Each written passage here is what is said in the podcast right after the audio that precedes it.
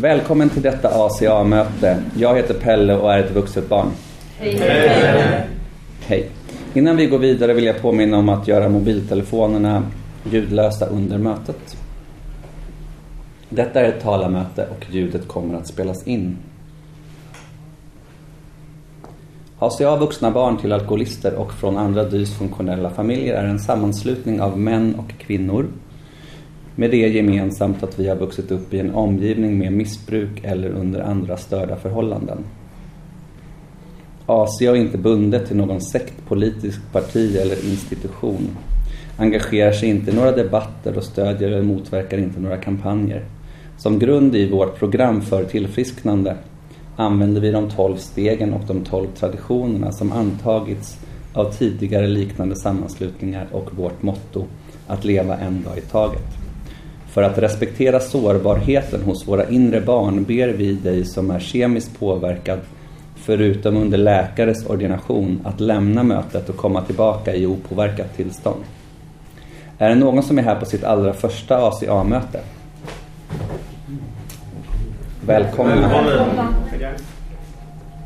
Och i och med att jag har suttit med förut på era möten så vet jag att någon redan har informerat er om hur det funkar. Då ska vi läsa ACAs 12 steg. Mm. ACAs 12 steg. 1. Vi medgav att vi var maktlösa inför effekterna av att ha vuxit upp i en alkoholistisk eller på annat sätt dysfunktionell familj och att våra liv blivit ohanterliga. 2. Vi kom till tro att en kraft större än vi själva kunde göra oss till hela människor igen. 3. Vi beslöt att överlämna vår vilja och vårt liv i händerna på Gud, sådan vi uppfattade Gud. 4. Vi gjorde en grundlig och ärlig moralisk personlig inventering. 5. Vi medgav inför Gud oss själva och en annan människa våra fels verkliga natur. 6. Vi var fullständigt beredda att arbeta tillsammans med Gud för att avlägsna våra dysfunktionella beteenden. 7. Ödmjukt bad vi Gud att befria oss från våra brister. 8.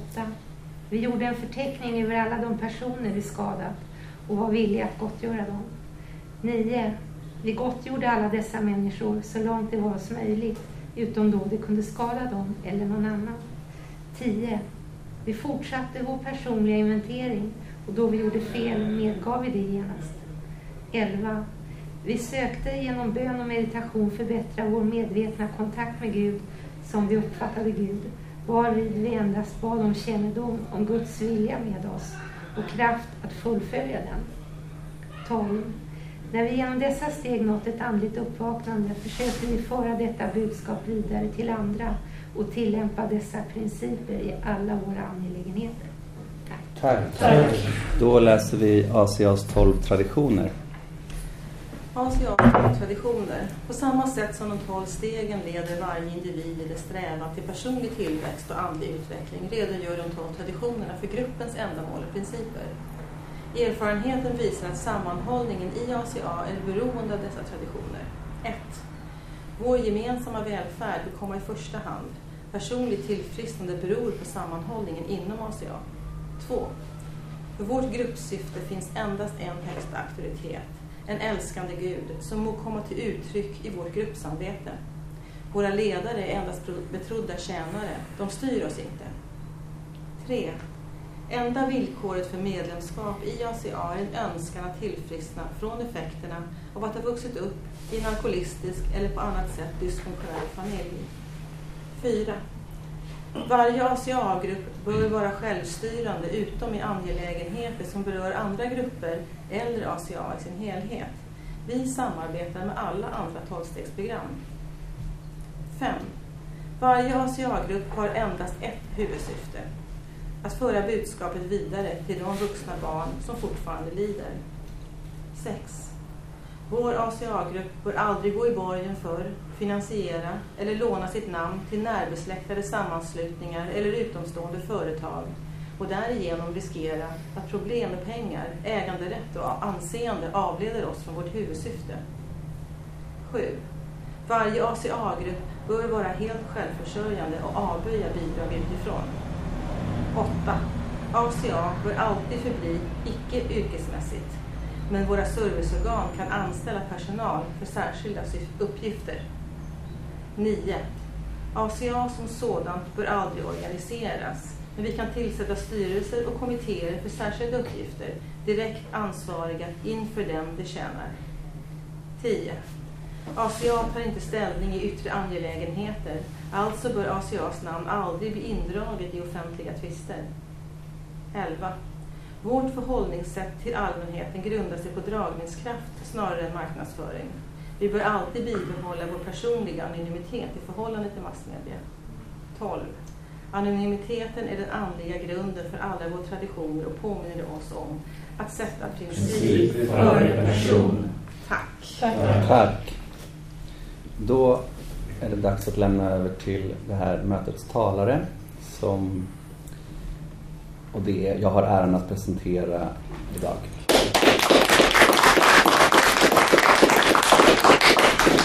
Jag kommer att prata i ungefär 45 minuter och sen kommer det finnas tid för mötet att ställa frågor. Då ger jag dig ordet. Tack. Tack. Eh, känns, eh, trots att jag är nervös så känns det väldigt bra att vara här. Eh, oerhört tacksam för den här gemenskapen som har förändrat mitt liv eh, och gett mig så många nya möjligheter att eh, leva ett bra liv. Eh, jag föddes eh, eh, i en förort eh, till, eh, till Stockholm, eller eh, Märsta. Eh, och min mamma kom hit från Spanien tidigare innan min pappa kom från Sydamerika. Eh, och eh, det var väldigt, det som har liksom karaktäriserat mina första fem år, det var mycket våld i mitt hem. Eh, min mamma blev eh, misshandlad eh, utav min pappa vid flera tillfällen. Och jag har fått det bevittnat utav grannar som jag har uppsökt i vuxen ålder att de ofta fick ta hand om oss när när mamma var tvungen att åka in på sjukhus eller när polisen kom och när det blev liksom för rörigt. Ehm, jag har också eh, tillbringat mycket med min morfar och mormor i Spanien eh, och eh, de har betytt oerhört mycket för mig också. Men det har också varit, jag har också fått en hel del skam från den den kulturen. För att det är ofta så man, gamla traditionen där, det är ofta så man uppfostrar barn. Liksom. Ehm, min mamma var, sen när jag blev lite äldre så eh, var hon självmordsbenägen vid flera tillfällen. Eh, och eh, jag kan minnas, kan fortfarande minnas hur hon efter några dags vistelse på sjukhuset kommer hem med lindade handleder och jag liksom inte förstod vad det var för något eh, förrän långt senare så jag liksom kunde koppla ihop det. Eh, Mina föräldrar skilde sig när jag var fem år och då hade jag fått bo ett år i Spanien. Eh, och det var ett sätt för min mamma liksom att hålla mig borta från hela skilsmässofasen liksom, så att säga, som jag förstått det. Som hon har förklarat för mig. Um, mamma har alltid varit så här ganska eh, haft liksom psy, någon slags psykisk instabilitet vilket har inneburit att hon har varit lite så här halvhysterisk till och från käkat en hel del tabletter både, alltså hennes jag vet man öppnade hennes liksom nattduksbord och en stor låda liksom var full med mediciner eh, hon har också haft eh, hon har också haft eh, relationsproblematik så det har kommit och gått olika män genom åren. Eh, en del har hon gift sig med, en del har varit kortare förhållanden. Eh, många av dem har haft eh, missbruk.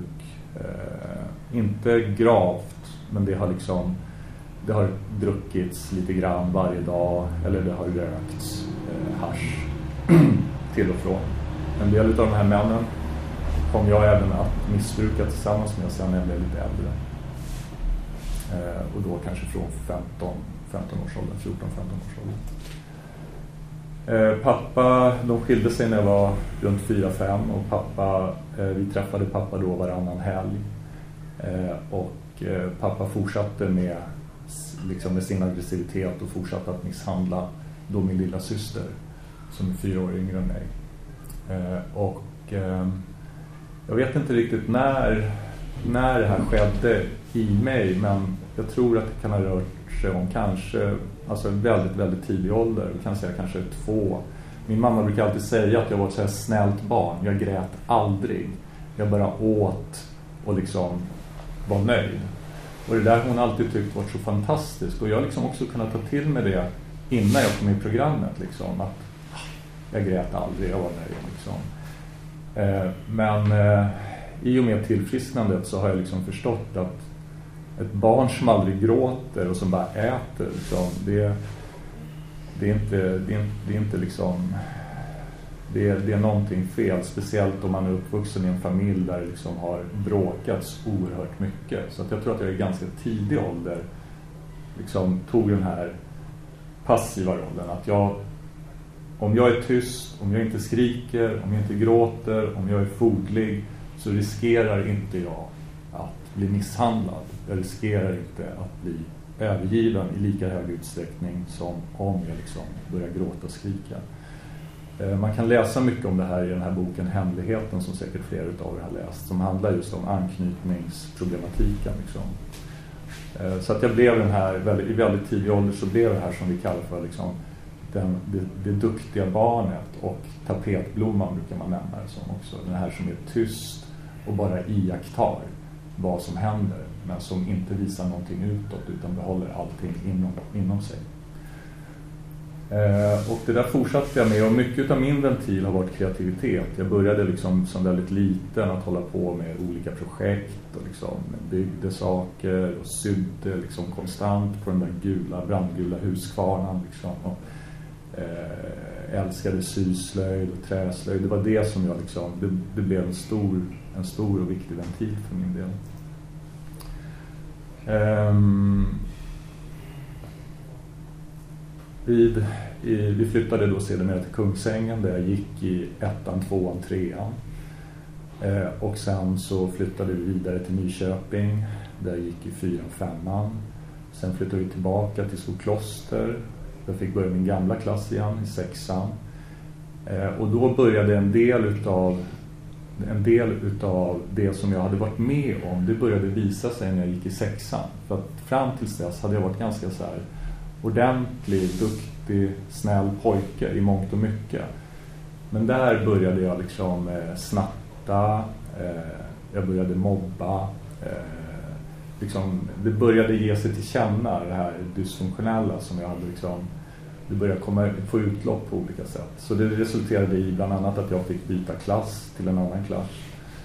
Eh, och eh, att jag sen när jag började i högstadiet, sommaren mellan sexan och sjuan så kom jag i kontakt med, eh, med hash också via min äldre syster som då redan hade missbrukat och var placerad på ett fosterhem sedan flera år tillbaka. Liksom.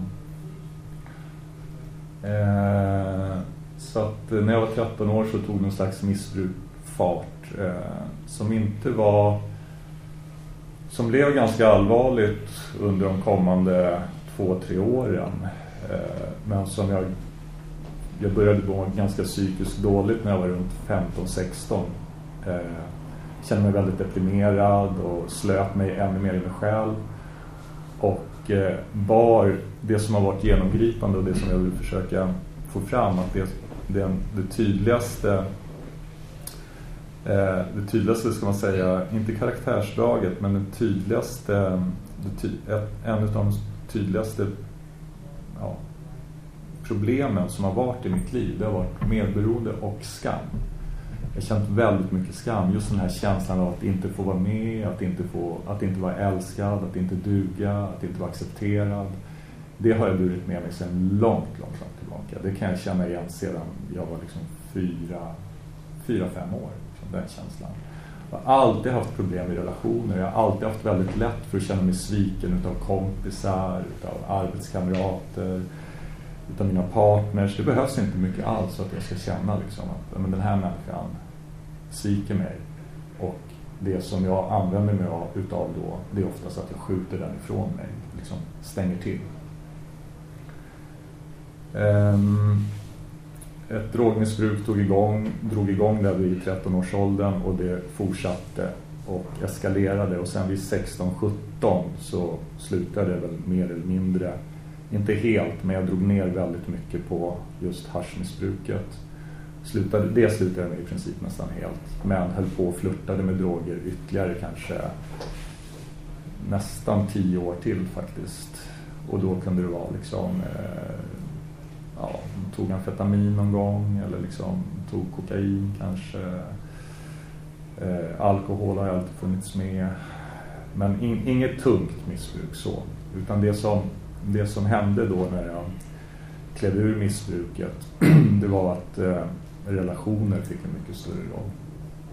Eh, och eh, medberoendet tog fart på ett helt annat sätt. Eh, och det är också en röd tråd genom hela mitt liv hur jag har sen jag var liten, väldigt liten, blev, var intresserad av att utforska sexualiteten. Och hur jag redan som eh, 12-13-åring gjorde min första erfarenhet eh, och hade ett sexuellt samlag och och egentligen handlade det bara om att försöka få bekräftelse. Och så där har det snurrat på i mitt liv. Och jag har aldrig gått in i något så här djupt sexmissbruk. Men jag har alltid haft det mönstret att liksom via relationer och via sex få bli sedd och få bekräftelse.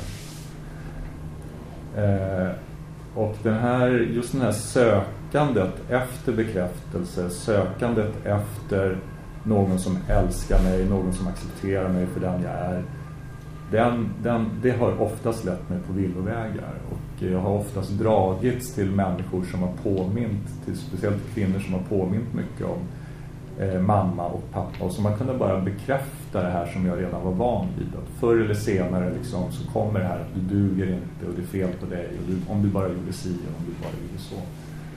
Eh, och jag har också ägnat mig åt det väldigt mycket, kritiserat väldigt mycket också och eh, kontrollerat också mycket och varit livrädd för att bli övergiven naturligtvis konstant livrädd för att bli övergiven. Eh, det här med eh, eh, ja, här med att vidare. Eh, jag fick barn när jag var 21 år med en kvinna som också var vuxet barn. De flesta kvinnorna som jag har haft längre förhållanden med har varit vuxna barn och eh, de flesta av dem har varit, eh, haft eh, eh fäder som eh, har missbrukat också. Så många av dem har varit ganska svikna på sina fäder och, eh, och inte liksom jobbat sig igenom den, hela den problematiken. Liksom vi skilde oss efter när vår dotter var ungefär ett och ett halvt år och då hade vi varit tillsammans ungefär tre år. Och det här var en kvinna som jag inte ville fortsätta att leva med eh, men hade jättesvårt på grund av att jag var medberoende till henne att bryta den relationen. Så jag försökte flytta ifrån henne fler, vid flera tillfällen men kom tillbaka liksom. Eh, och igen, vid ett av de där tillfällena när jag kom tillbaka så blev hon gravid och så fick vi eh, vår dotter då. då. när, ehm, när eh, flickan var ett och ett halvt år så separerade vi och sen när hon var ungefär fem år så blev det en vårdnadstvist mellan oss där hon eh, det blev väldigt grova anklagelser vilket ledde till att jag under en ganska lång tid förlorade kontakten med min dotter. Eh, och fick kämpa som fan för att försöka få tillbaka den. Och det var nog den värsta perioden i mitt liv. Eh, för att så mycket kärlek som jag kände för mitt barn hade jag liksom aldrig känt för någon överhuvudtaget. Kanske att jag kände det för min mamma när jag var riktigt, riktigt liten. Jag vet inte riktigt. Men, eh, så det där höll på att knäcka mig totalt. Eh, och under den vårdnadstvistperioden så träffade jag en ny kvinna som jag ganska snabbt fick ett nytt barn med. Som också och den kvinnan var också vuxet barn. Då. Eh, jag eh, har ju alltid haft det här att jag liksom sökt bekräftelse i relationer och eh, i arbete så har, varit, eh, har jag sökt väldigt mycket bekräftelse i prestation. Eh, och, ehm, så att jag skaffade mig en ganska bra utbildning och fick jobb på ett ganska bra företag eh, under den, när jag hade då efter att jag hade träffat eh, den här andra kvinnan och fått ytterligare ett barn. Och då var jag 30 ungefär. Eh, jag var inte speciellt lycklig i den relationen. Det fanns mycket kontrollbehov från båda parter, mycket medberoende. Hon hade inte jobbat med sin problematik, jag hade inte hittat programmet ännu. Eh, och vi hade liksom, vi, om man i en bra relation är varandras vänner, alltså, så var vi nästan ovänner liksom, konstant. Och ändå så levde vi ihop under sex år. Men vi litade inte riktigt på varandra och vi var liksom försökte kontrollera varandra och hon var jättemedberoende till mig och jag var medberoende till henne. Och hela den här dansen liksom, den, bara, den var på topp hela tiden. Eh, och jag började må sämre, sakta men säkert så började jag må sämre och sämre och sämre. Och då parallellt med det här så, hade jag också, eh, så började jag också få återuppta kontakten med min första dotter. Vilket också var väldigt speciellt att från att ha haft gemensam vårdnad med henne så hade jag nu bara umgängesrätt. Eh, det var en väldigt krävande period i mitt liv och jag jobbade också och höll på med min karriär. Liksom. Eh, och eh, på, på ytan såg det ganska bra ut. Vi hade liksom en schysst lägenhet och bil och vi köpte ett sommarställe och jag tjänade ganska bra med pengar. Men jag var helt, inombords var jag helt trasig. Liksom. Jag, var, jag kände mig så tom och jag, jag hade sån ångest. Och, eh, jag kände mig bara mer och mer ensam för varje månad som gick. Och jag kommer ihåg att liksom skamkänslan, det här av att inte vara älskad och inte duga, det, liksom, det blev så mycket så att jag kunde inte gå ner. Jag, jag började undvika att möta människor. Eh, jag började undvika att gå ner på ICA till exempel och handla. För var det så att kassörskan inte sa hej till mig så kunde jag gå och dra det där liksom hur länge som helst. Hon sa inte hej till mig för hon tycker säkert inte om mig. För jag, och liksom, det blev så extremt. Och på jobbet var det likadant. Att jag, liksom, jag hade en sån hög stressnivå. Det var ett ganska stressigt jobb men det var också jävligt stressigt hemma i mitt privatliv. Jag hade sån hög stressnivå i kroppen så att jag gick omkring och skakade så här. Liksom, jag var konstant rädd för att träffa människor. Eh, och helt upptagen utav så att jag kunde stå och prata med människor men jag hörde inte vad de sa riktigt när de svarade. Liksom. För att jag var så upptagen på hur de uppfattade mig. Och allting handlade om att de inte tyckte om mig. Det var liksom konstant så var det den känslan. Eh, så att jag minns hur jag liksom kunde ta så omvägar till kopieringsapparaten och liksom verkligen så kolla att ingen skulle stå där så att jag slapp liksom stå och prata med någon. För att jag ville inte att de skulle se hur illa, hur dåligt jag mådde. Liksom. Eh, och det företaget var jag på kanske i fem sex år. Eh, i samband med att jag slutade där så började jag också, jag hade börjat gå ett halvår tidigare i terapi. Eh, och eh, kan jag säga som så att då separerade eh, i samband med att jag slutade på det här företaget så separerade jag också från mitt andra barns mamma eh, och kände då att jag var helt desperat liksom, efter någon form av lösning. Jag kände liksom att nu liksom har jag två skilsmässor bakom mig från två barn. Det kändes som totala misslyckanden. Eh, jag mådde psykiskt, mentalt så var jag ett vrak. Liksom. Jag undvek folk. Jag hade panikångest till och från. Jag var deprimerad. Ehm, jag hade börjat dricka ännu mer liksom, bara för att slappna av på kvällarna efter när jag kom från jobbet. Eh, jag hade ingenstans att bo. Eh, eh, jag hade inget jobb. Alltså det var det var verkligen katastrof. Men framförallt så mådde jag ur piss. Alltså. Jag började strula till med olika relationer och liksom kunde hålla så här kunde just där vi, vi liksom, när jag bröt från min andra dotters mamma så liksom hade jag en annan relation som jag höll på med och det började bli så här kladdigt och liksom eh, det var ingenting som var liksom eh, bra alls.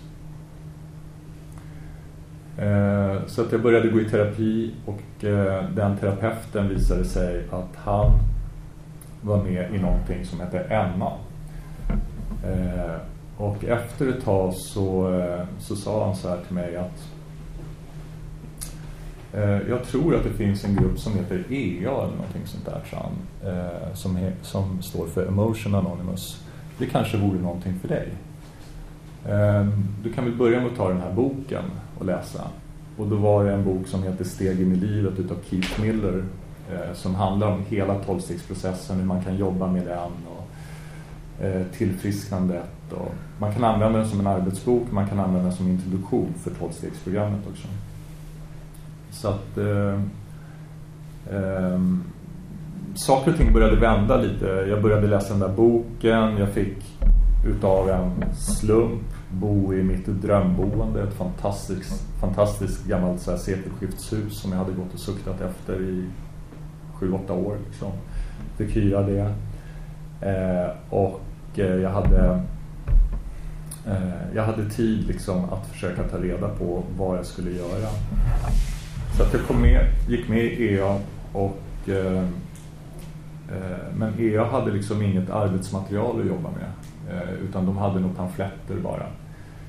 Eh, och sen så dog, eh, tog jag ett break från den gruppen och den gruppen dog ut eh, och så startade vi en ny sån grupp i Hartwigska huset ett halvår senare och då lärde jag känna en tjej som jag också blev väldigt kär i som bodde i det området där jag bodde och som var helt, egentligen helt fel för mig. Hon var liksom typ 15 år yngre än vad jag var men ja, ni vet det här liksom. Eh, men det blev aldrig någonting mellan oss men jag var liksom helt betuttad i henne och hon gick på ACOA som det hette då. Och eh, sakta men säkert så eh, började jag med hjälp av terapin på något sätt att få någon slags plattform att stå på.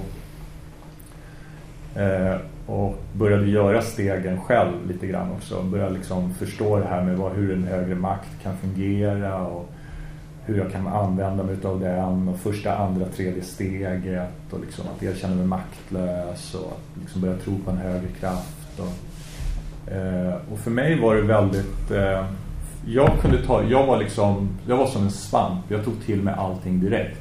För jag hade så länge letat efter någonting annat. Jag hade så länge velat ha en gemenskap. Jag hade så länge känt mig utanför. Jag har liksom känt mig ensam i hela mitt liv. Jag har alltid varit den där som har känt mig eh, vid sidan av, betraktaren. Och jag var så himla trött på det. Jag ville ingå i en gemenskap. Jag ville känna liksom delaktighet. Eh, så det var verkligen ett behov hos mig som var väldigt, väldigt åsidosatt. Så att jag var, jag var desperat efter någon form av gemenskap och någon form av lösning. Och jag kommer ihåg att jag satt och tänkte där eh, ensam då naturligtvis att fan vad nice det vore att liksom och, jag var, och bara få ingå i en gemenskap och kunna göra lite saker tillsammans och kanske prata livsåskådning och sånt som intresserar mig. Och man kanske skulle ringa någon kyrka eller vad vet jag liksom. Men det verkar väldigt bra och sådär. Men jag gjorde aldrig något sånt. Utan det blev eh, tolvstegsgemenskapen som blev den gemenskapen som jag hade eh, längtat efter. Eh, det var en väldigt speciell tid i mitt liv då jag liksom kunde lägga upp det så, så att jag kunde jobba ganska lite och jag kunde gå mycket på a-kassa och jag kunde ägna mig åt mina egna privata projekt. Och framförallt mitt egna tillfrisknande. Så att jag gick, jag började gå på ACOA och där hade vi ju liksom stegboken och det fanns liksom en struktur för, eh, för arbetsgrupperna och den tillfrisknande partner och alla de här grejerna. Eh, så att jag tror på mitt andra möte så var det någon som sa så ja ah, vi funderar på att starta en steggrupp, eh, säg till om ni vill vara med. Och jag hängde på direkt.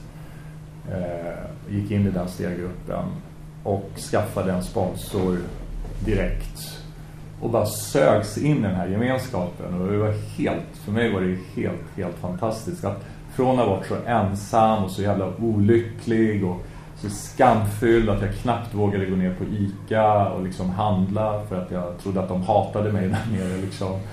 Ehm, eh, så började liksom eh, började jag umgås med människor väldigt så här, alltså det var inte en gång i veckan utan det var fem, sex, sju gånger i veckan. Det var varje dag och ibland flera, flera möten varje dag.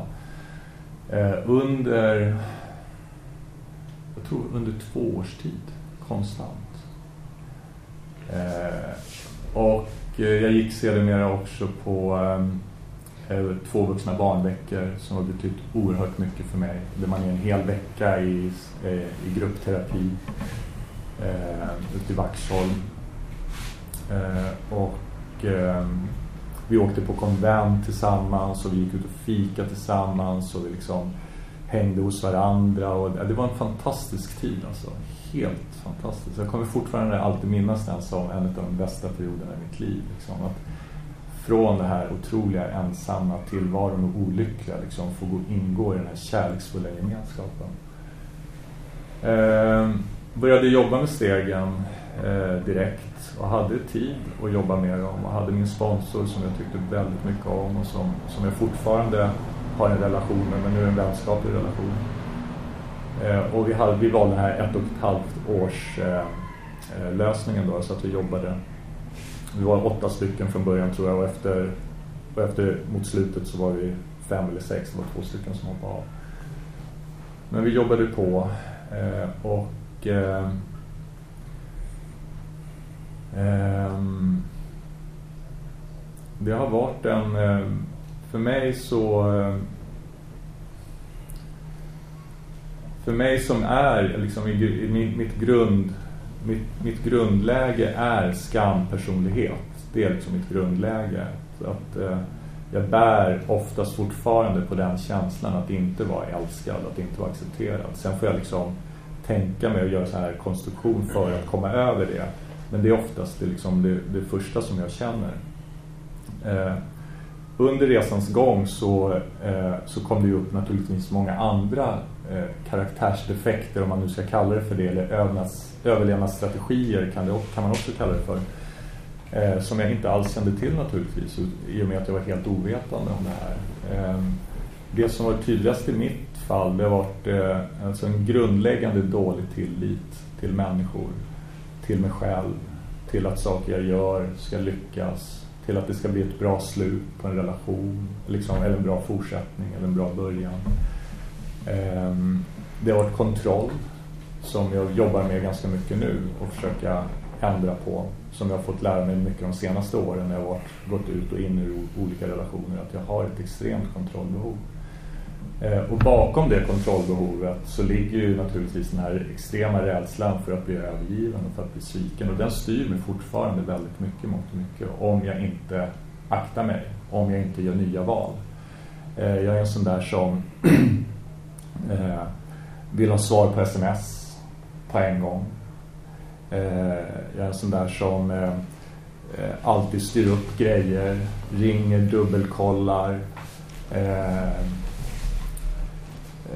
kan man ta mer för konkreta exempel när det gäller kontrollen. Eh, om min partner är eh, för upptagen med annat eh, så får jag lätt för mig att den ska vara otrogen eller att den ska överge mig eller alltså det är ständigt den här beredskapen att när som helst kan den som jag är nära försvinna. Det är fortfarande en, en stor del i mig som, har, som är direkt kopplat till min barndom. Det var det min mamma gjorde gång på gång på gång på gång. Hon försvann gång på gång. Och hon försvann oftast med andra män eller in i arbete. Så att, att för mig att vara tillsammans med en kvinna som har många manliga vänner, det är en jättestor utmaning. Det har blivit så stor utmaning så att jag försöker undvika den typen av relationer. För, det blir så, för mig blir det så hög stresströskel så att jag, jag kan fortfarande inte hantera det. Jag hoppas att jag kommer kunna hantera det någon gång i framtiden. Men fortfarande idag så är det ett stort problem. Eh, så att jag, idag vet jag vad det handlar om och det gör mig, det gör mig trygg och det gör mig lugn och det gör mig liksom mer jag vet liksom vad mina svaga punkter är, jag vet vad mina styrkor är och jag vet hur, mer eller mindre vad, vad för sorts val jag behöver göra. Men om jag inte passar mig så spontant sett, jag kan känna att jag är verkligen ett vuxet barn fortfarande i mångt och mycket. Jag har programmet och oerhörd, för mig en oerhört stor verktygslåda där, men det är ett handlingsprogram. Jag måste anstränga mig för att använda det. Det är ingenting som kommer det är precis som om jag slutar träna, om jag slutar hålla på med min yoga så tar det inte mer än kanske en, två veckor så börjar jag få ont i ryggen. Precis så är det för mig med programmet. Att om jag slutar använda mig av programmet och tänka program så ganska snart så börjar jag få ont i själen och känna den här tomheten och börjar liksom fan är det dags för en ny mobiltelefon kanske eller ska jag börja shoppa eller ja, kanske ska gå ut och börja nätdejta igen och måste fylla det här hålet. Liksom. Hur som helst så var ju programmet eh, började där 2003 och eh, har fortsatt. Naturligtvis så har det liksom blivit mindre, mindre möten med åren. Dels på grund av att jag har börjat jobba heltid men också för att jag känner att jag har en ganska bra eh, grund i programmet. Och mitt mål var alltid att ta de här stegen ut i livet så som den boken hette som jag läste, Steg in i livet. Det har alltid varit mitt mål. Så att jag har varit liksom väldigt sådär mån om att inte liksom fastna i programmet. Och liksom där programmet blir att jag går på möten fortfarande jätteofta. Och programmet är ett verktyg och en jättefin gemenskap där jag har liksom kunnat, eh, kunna skaffa mig det som jag inte fick som barn och kunna läka för att sen gå ut i samhället och börja bygga relationer där ute och börja liksom funka på jobb och Liksom. Så att jag, det har jag varit jättenoga med. Eh, och tycker att jag går fortfarande på möten men inte alls lika frekvent. Och ibland blir det naturligtvis mer frekvent om jag, har, om jag får mycket problem i livet och har det väldigt jobbigt. Då kanske jag behöver gå under en viss period lite oftare för att hitta tillbaka. Liksom. Men eh, eh, liksom, nu rullar det på ganska bra. Sådär. Eh, så att jag går, går med jämna mellanrum men liksom inte alls varje dag och eh, så. Men det där är så individuellt så det vill jag verkligen inte att det ska vara någon så rekommendation eller någonting utan det är upp till var och en eh, hur, man, hur man gör med den saken. Eh, ja, eh, ska jag säga, se vad ligger tid, 23. Ehm,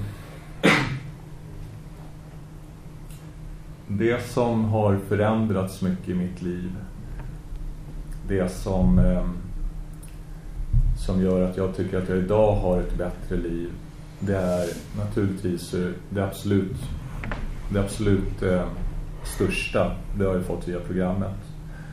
Och det är att jag har fått reda på vem jag är, mina styrkor och mina svagheter. Att jag fått göra de här inventeringarna i alla de här karaktärsdefekterna, i mina relationer, hur jag har använt mig av Eh, olika försvarsmekanismer som kontroll, inadekvat uttryckt sexualitet eh, och så vidare.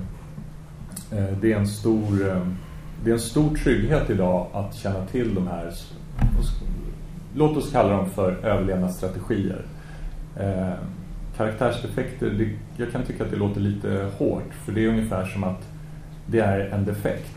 Men jag vill inte se det som en defekt, jag vill, jag vill mer se det som någonting som jag utvecklade för att kunna hantera det kaoset som jag levde i. Alltså effekterna av beroende. Jag erkänner maktlös inför effekterna av beroende, säger jag. Eh, de effekterna av beroendet som mina föräldrar, att de var beroende och sjuka personer, de effekterna skulle man kunna säga jag erkänner mig maktlös inför konsekvenserna av beroende, utan mina föräldrars beroende.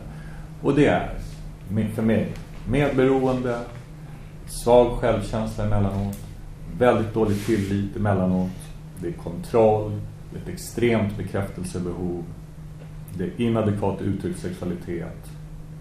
Eh, ja, det är de som är de eh, de, eh, de sex liksom grundläggande. Sen finns det en del annat. Men att kunna känna till det här och vara medveten om att ja, men det, här är, det här har jag med mig. Det här är de konsekvenserna som jag har fått utefter min uppväxt. Det, ger mig, det gör mig oerhört stark. Eh, för att tidigare så agerade jag bara på dem och hade liksom ingen koll på vad det var som gjorde att jag agerade som jag gjorde och varför. Idag kan jag liksom, idag har jag, fan nu gick jag in i kontroll. Eh, men shit, nu, nu söker jag bekräftelse. Eh, och så kan jag liksom hantera det. Och eh, liksom behöver inte gå in i det längre. Och det är en oerhörd frihet. Även när jag får kritik. Du är så jävla kontrollerande. Då kan jag säga så här, ja ah, fan jag vet. Jag ber om ursäkt för det. Jag, ska, jag jobbar med det och jag försöker att inte vara det. Eller, håll inte på att ge mig massor med råd. Jag kom precis från en, en, en relation eh, som jag hade nu under några dagar. Där jag blev jättemedberoende. För att hon väckte det hos mig. Och det är inte hennes fel. Så det är ett samspel. Och sen såg hon det här och så nu har jag fått så här jättemycket skit för det. Liksom. Att jag leker Gud och att jag tror att jag vet allting och att jag inte ska tala om för henne om henne. Jag ska inte grotta i hennes barndom och så här. Jag kunde bara säga så här.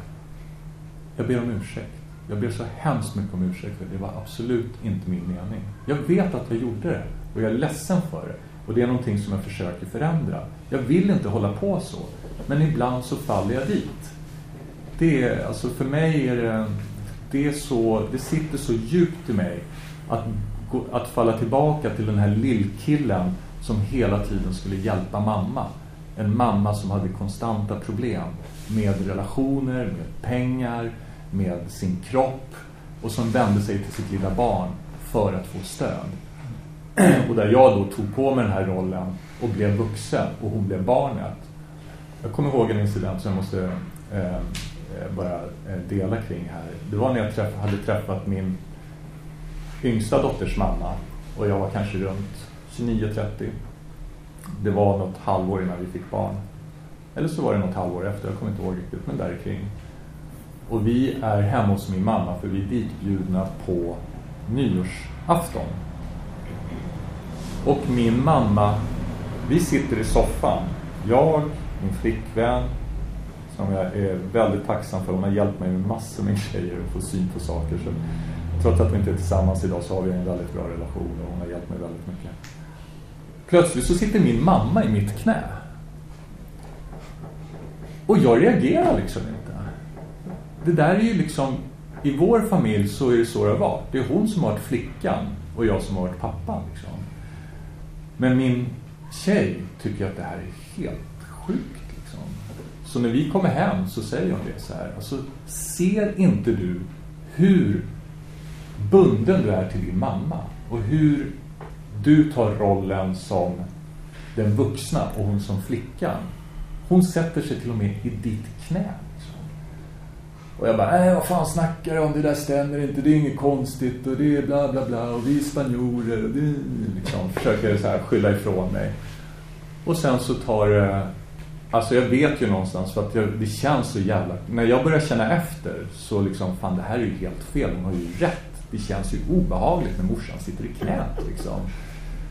Eh, så att jag erkänner det där till slut. Och där någonstans börjar en frigörelse från min mamma. Där jag liksom börjar sätta väldigt tydliga gränser gentemot henne. Vilket har resulterat i att hon tycker att jag har gått från att ha varit den perfekta sonen till att vara den sämsta sonen. Eh, så hon är ju liksom jättebesviken på mig. Och du vet, plötsligt har brorsan blivit favoriten då istället. Så här. Han som alltid har varit liksom lite svarta fåret. Så, eh, så att där, där, där kan jag se liksom hur, hur den relationen har funkat. Att hon har, jag har fått kärlek utav min mamma när jag har varit den trygga, den vuxna, den förståndiga. När jag börjar sätta gränser och säga så här, nej, du får sköta dina problem själv. Jag vill inte höra, liksom, jag har mitt liv som jag måste ta hand om. Då är det inte lika intressant. Då är jag en, då är jag en svikare. Då, liksom, då är jag svekfull. Då är jag en opolitisk son. Ja, du var så gullig när du var liten, men nu, fy fan. Liksom, kan jag säga. Ja, tough shit morsan, men jag tänker inte ta hand om dig längre. Liksom. Det har varit en jättestor befrielse och eh, det ledde till faktiskt att för två år sedan när vi, för vi brukar, vi har försökt att hålla någon slags kontakt ändå trots att det har varit väldigt svårt. Så eh, var vi ute och vi brukar gå ut och käka någon gång liksom. eh, och när vi skulle säga hej då så så bara tar hon tag i mig så här och tar mig mot sitt bröst och säger så här, min, du är i alla fall min lilla, min lilla pojke. Och jag bara känner så här hur liksom jag bara fylls av sån sorg och sån smärta liksom. Jag kommer i kontakt med det här inre barnet, den här lillkillen som har saknat det där så mycket.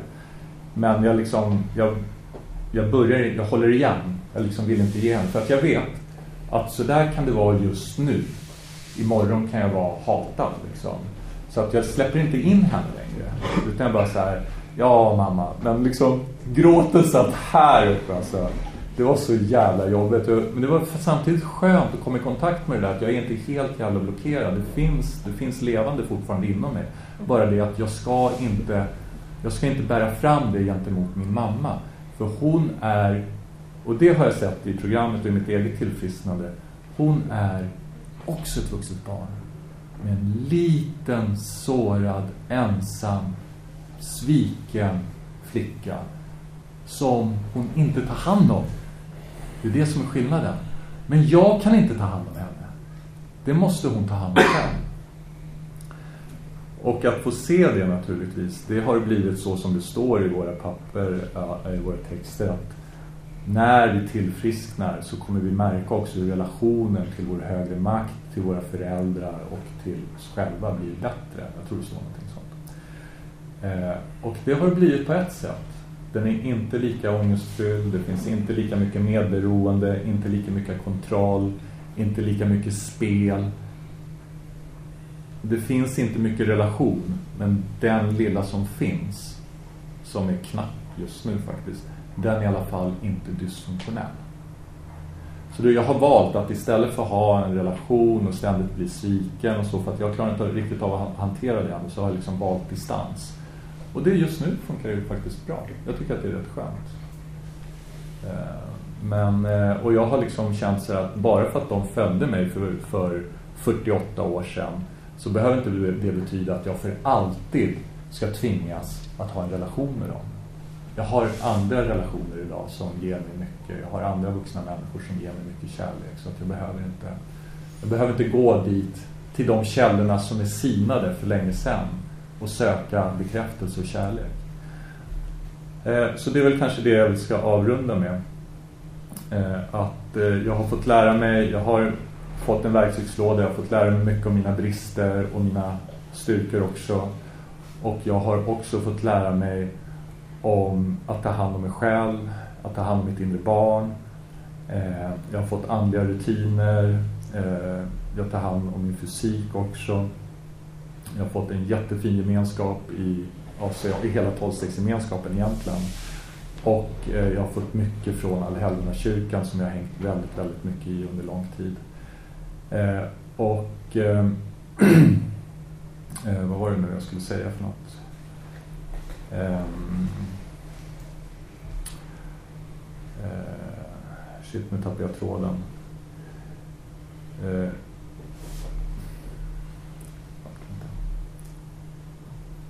Eh, jo. En sak som jag har fått lära mig som har betytt väldigt mycket för mig också.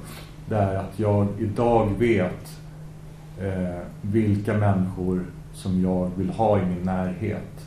Så att jag har väldigt lite drama i mitt liv just, just nu och sedan flera år tillbaka. Eh, det kan bli lite dramatiskt under en kort period för att jag liksom tappar bort mig kanske en vecka, två veckor. Är det en kärleksrelation så kanske det kan vara en, två månader. Men ganska snabbt så kan jag liksom avrunda om det börjar bli dysfunktionellt. Jag behöver inte gå år ut och år in så som jag gjorde tidigare. Eh, så att de människorna som jag har i min närhet just nu och sedan flera år tillbaka eh, det, de flesta är relationer som fungerar väldigt bra. Alla kan jag väl säga. Eh, viss, vissa fungerar alla fungerar bra. Vissa är lite mer intensiva och andra är lite mer lågfrekventa. Men liksom, jag har liksom inga riktiga dysfunktionella relationer längre och det är väldigt, väldigt, väldigt skönt. Um, jag fick lära mig för ett tag sedan, för ganska många år sedan, i tillfrisknandet att jag blev sjuk tillsammans med andra människor, tappade bort mig själv och jag behöver andra människor för att tillfriskna. Jag har ju varit mycket en sån här, jag blev ju en ensam varg. Så var det ju liksom. Trots att jag var mycket med människor och kanske liksom med familjen, vänner, så har jag alltid liksom hållit mig för mig själv. Liksom. Men jag har förstått i, i och med den här fantastiska gemenskapen att jag behöver er för att tillfriskna. Jag klarar inte det här själv. Jag har förstått i Allhelgonakyrkan som är mångt och mycket en tolvstegskyrka att jag behöver jag, jag, det räcker inte med att jag står framför spegeln och säger så här jag älskar dig. Du är bra, du duger. Du är förlåten. Eh, Gud älskar dig. Det, det räcker inte. Det är, det är en del men jag måste också få det från er. Jag blev sjuk med andra människor. Jag blev frisk, jag tillfrisknar med andra människor. Eh, och eh, ja, jag tror jag avrundar där faktiskt. Jag vill tacka alla jättemycket för mitt tillfrisknande. Ni har betytt jättemycket, ni betyder fortfarande oerhört mycket. En del av er känner jag lite grann, andra känner jag inte alls. Eh, men ni är ändå alla mina bröder och systrar. Eh, ni betyder oerhört mycket för mig och ehm, jag ser livet som en resa och jag kommer, den här resan kommer aldrig ta slut. Jag kommer alltid fortsätta vara i tolvstegsprogrammet. Jag kommer alltid ha en gemenskap som ger mig det som inte min familj kunde ge mig. Nämligen kärlek, respekt. Jag får alltid välkommen. Jag får alltid tala till punkt. Jag blir aldrig kritiserad. Eh, Ja, vad mer kan man begära? Det är så alla familjer borde fungera egentligen, men min familj gjorde inte det. Det var precis tvärtom. Ständig kritik, man visste inte om man var välkommen eller inte. Oro, skulle morsan försvinna, skulle hon komma, skulle farsan spöa på syrran. Det var hela tiden kaos. Eh, men här är det inte det. Och eh, det har gjort mig så väl. Och, ja, stort tack. tack. tack.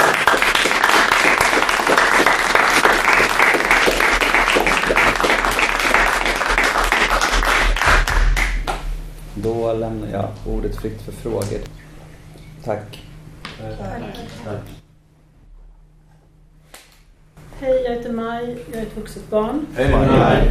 Jag är lite nyfiken. Nu sa ju du, var ju väldigt tydlig med att det inte finns några regler och sådär. Men jag är lite nyfiken på hur ofta går du i möten nu efter så här många år?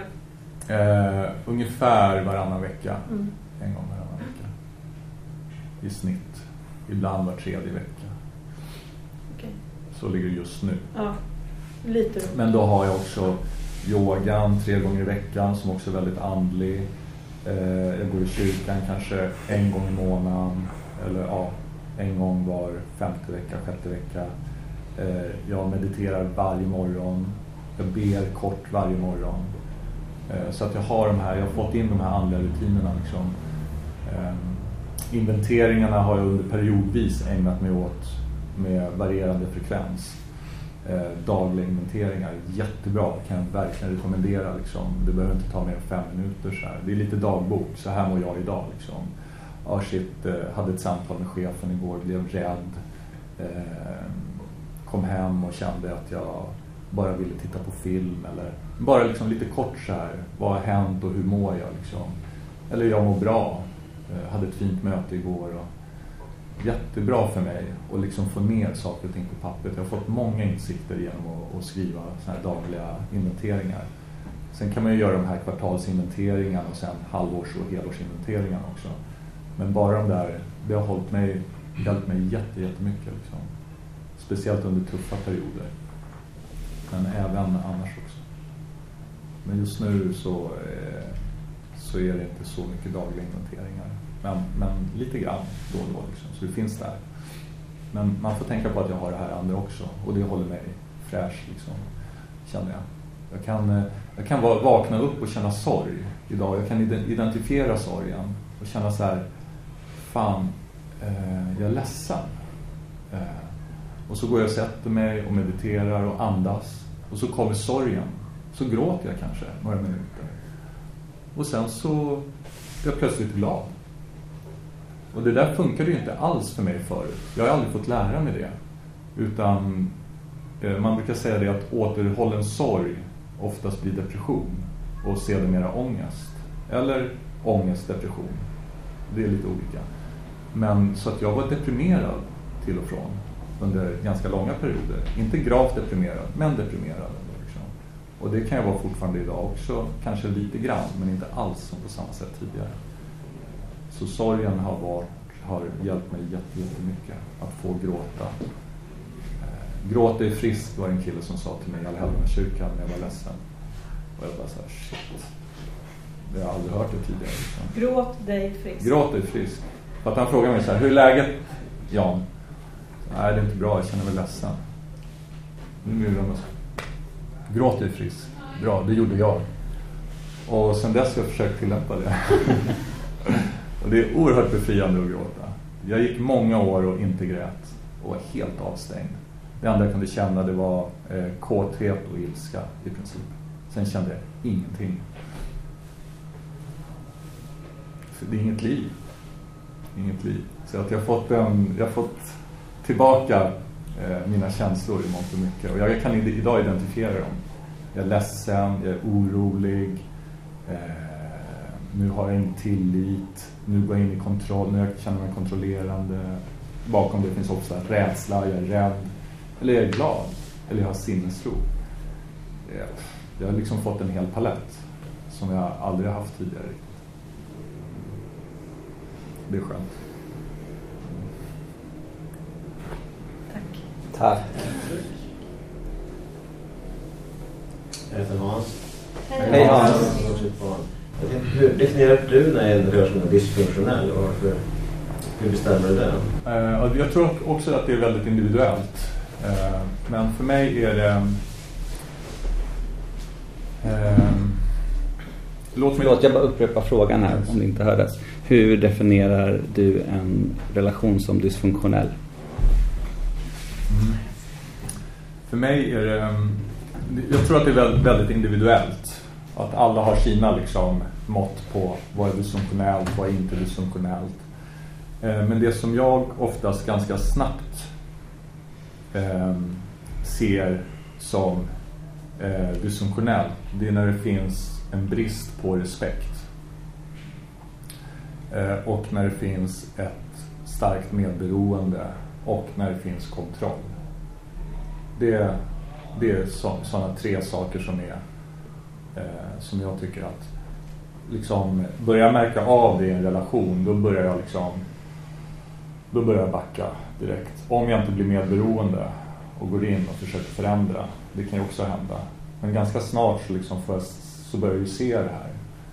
Eh, men eh, avsaknad av respekt, avsaknad av tillit, eh, mycket kontroll, medberoende.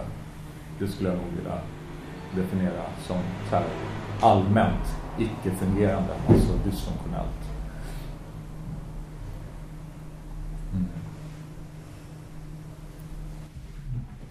Tack. Tack. Max Rosendahl. Hej Max. Hej Max. Eh, tack så jättemycket. Eh, du nämnde någonting om, om det här att du så här, mästare på flykt och, och, ja, och sådär.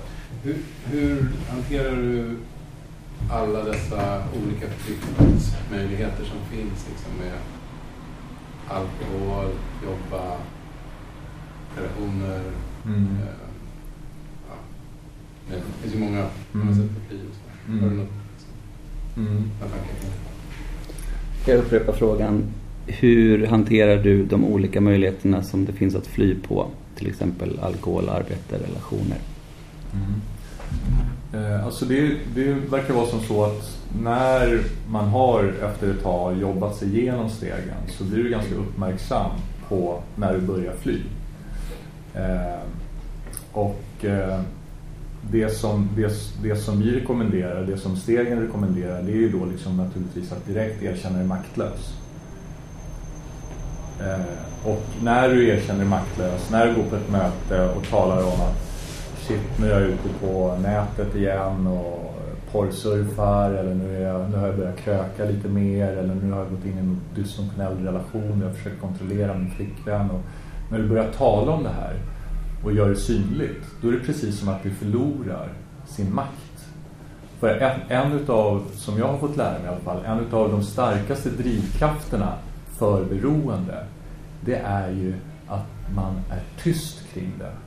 Alltså skammen av att man ägnar sig åt ett visst typ av dysfunktionellt beteende, flykt, eh, beroende, eh, är just skammen. Det är ju det som många av oss uppfyller. Vi fick inte prata om att min mamma höll på att ta livet av sig till och från. Eller att min lillasyster... Jag hade aldrig någon att prata om att jag bevittnade min lilla systers misshandel. Gud, ganska allvarliga misshandlar som alltid avslutade med en iskall dusch. Eh, hon var bara tre, fyra år. Och jag var fyra år äldre och satt som ett tyst vittne. Jag hade ingen att prata med det här om. Eh, och det är det jag menar att och det, det, är också bevisat att barn som inte har någon att prata med, de blir i, stora, i stor, väldigt hög utsträckning dysfunktionella, beroende personligheter. När du börjar prata om ditt beroende, alltså det är det vi kan göra nu som vuxna. Vi kan göra det vi inte gjorde som barn. Vi kan börja prata om det som rider oss. Eh, det finns något så här ordspråk att de här mörka fåglarna, de kommer alltid flyga där uppe. Det kommer komma någon och säga liksom så här, fan det vore gott med bärs eller fan man skulle gå ut och knulla lite eller man skulle röka på eller man kanske skulle jobba lite mer. Konsten är att inte låta dem få bygga bo. Och det gör vi liksom genom att prata om att de finns. Så det är min lösning. Prata om det. Prata om det. Erkänn det maktlös. Gång på gång på gång. Liksom. kommer alltid finnas där i de försvinner nog aldrig helt, liksom. men det kan bli mer lätthanterligt liksom, om jag pratar om det. Tack. Det var all tid vi hade. Jag påminner ännu en gång om att allt som har sagts här inne är förtroenden som inte bör lämna detta rum annat än i våra hjärtan. Av det som sagts här idag tar du till dig det du vill och låter resten vara. Till sist vill jag påminna om att vi är självförsörjande och är tacksamma för era frivilliga bidrag, utom för er som är här för första gången. Vi ber er komma tillbaks istället. Idag går de frivilliga bidragen bland annat till att täcka kostnaderna för detta konvent och allt överskott går till servicegruppen för ACA Sverige. Vi skickar inte runt någon hatt utan det går bra att lägga pengarna i fikakassan ute i rummet här bredvid. Innan vi går härifrån håller vi om varandra och läser sedan sinnesrobönen tillsammans.